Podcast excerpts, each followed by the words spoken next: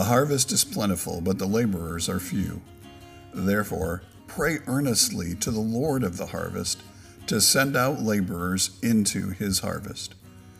Welcome to 1002 with your host, Mike Baker, an opportunity to pray for the harvest and receive a nugget of truth from God's Word. The Nalu people of Guinea Bissau live in the southernmost part of Guinea Bissau. If you're not familiar with Guinea Bissau, it's on West Africa, and the southern part is really just lagoons. Lots of different waterways and, and very uh, tricky to navigate. And that's where these people live. In fact, that area of the world is the only area of the world where there are saltwater hippos that live. We spent three years living in Guinea Bissau, but we never had a chance to go that far south and really explore. Like I said, it's very, very difficult to go down there. You, most times, if you get that far down, you can only travel either by motorcycle or even boat. Uh, there are no roads because of just all of the lagoons. But these people, they live in the islands and they mainly grow rice uh, because it's a marshy area that it's flooded six months out of the year. And when it's flooded, they have to get around by canoe. Obviously, they fish and grow some cola nuts as well.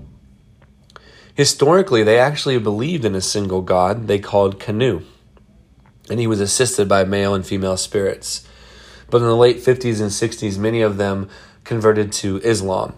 And so now they have a very worldview mixed with traditional religion, their animism, and their Islam.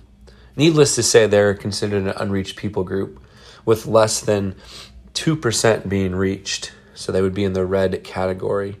And the predominant group is now Islam. There's only about 10,000 people uh, of the Nalus left, and the language they speak is Nalu. So, again, one of the hardest ways to witness to them is the fact that getting there is nearly impossible uh, for a a white person, for a Westerner, for anyone kind of traveling. There's no, uh, you know, there's no hotels down there. There's nowhere to live. There's nowhere to get resources. There's nowhere to get money, and so just travel in and of itself is very, very difficult. This would be a people group where raising up local leaders and having the local leaders go down and, and witness and be missionaries would be the best opportunity and the best bet. Finding ways really to just take care of their physical needs, but sending in local leaders. And so, as you would raise up leaders in Guinea Bissau and, and prepare them, then having them go and serve these people would actually make the most sense. Which we see that all the time in scriptures, right? Not all, not every time did the apostles or, or Peter or Paul go. Many times they sent people they had raised up. Paul spent time raising up Timothy and Titus and Silas and others, and he would send them out. And that would be the same situation here send out so, Lord, we just pray for the Nalu people. We pray that local leaders in Guinea Bissau would have a heart for these people, would have a tongue for these people, would want to go home and serve these people.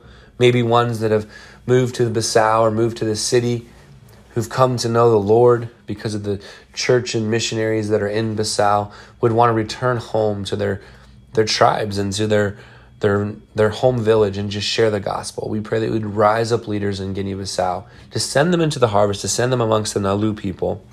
That amongst the Nalu people, you would just speak to them in visions and dreams and help them to begin to ask questions and want to know who this true God is, not canoe, but who the true God is.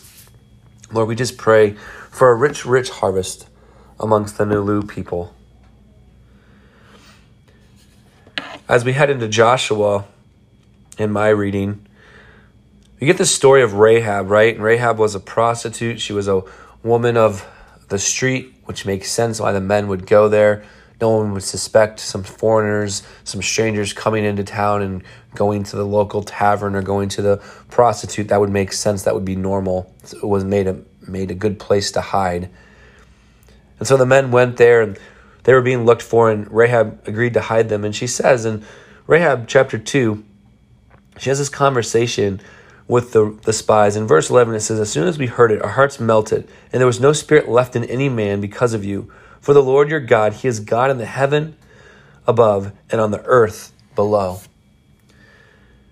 And so, if you didn't know, Jericho was a, was a military outpost. Most likely, most of the city was full of soldiers, and so there wasn't wouldn't be a lot of women and children in the city. In fact, the few women that were there were like Rahab and were most likely prostitutes. But it says all the men lost their fight. She goes, Because we know the Lord your God, He is God of heaven above and on the earth below. Isn't it amazing that Rahab had never heard the word of God?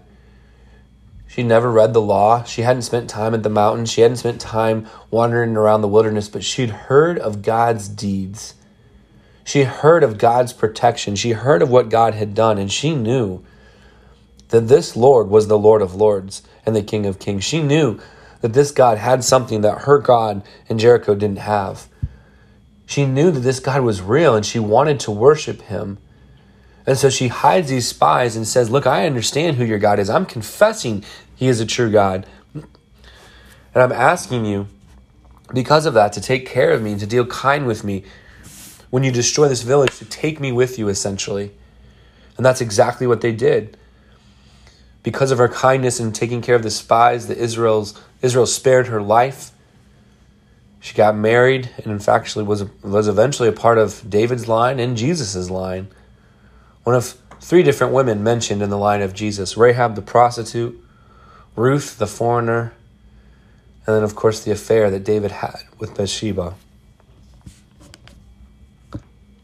But my point in all this is that sometimes our actions and sometimes what we do speak louder than our words.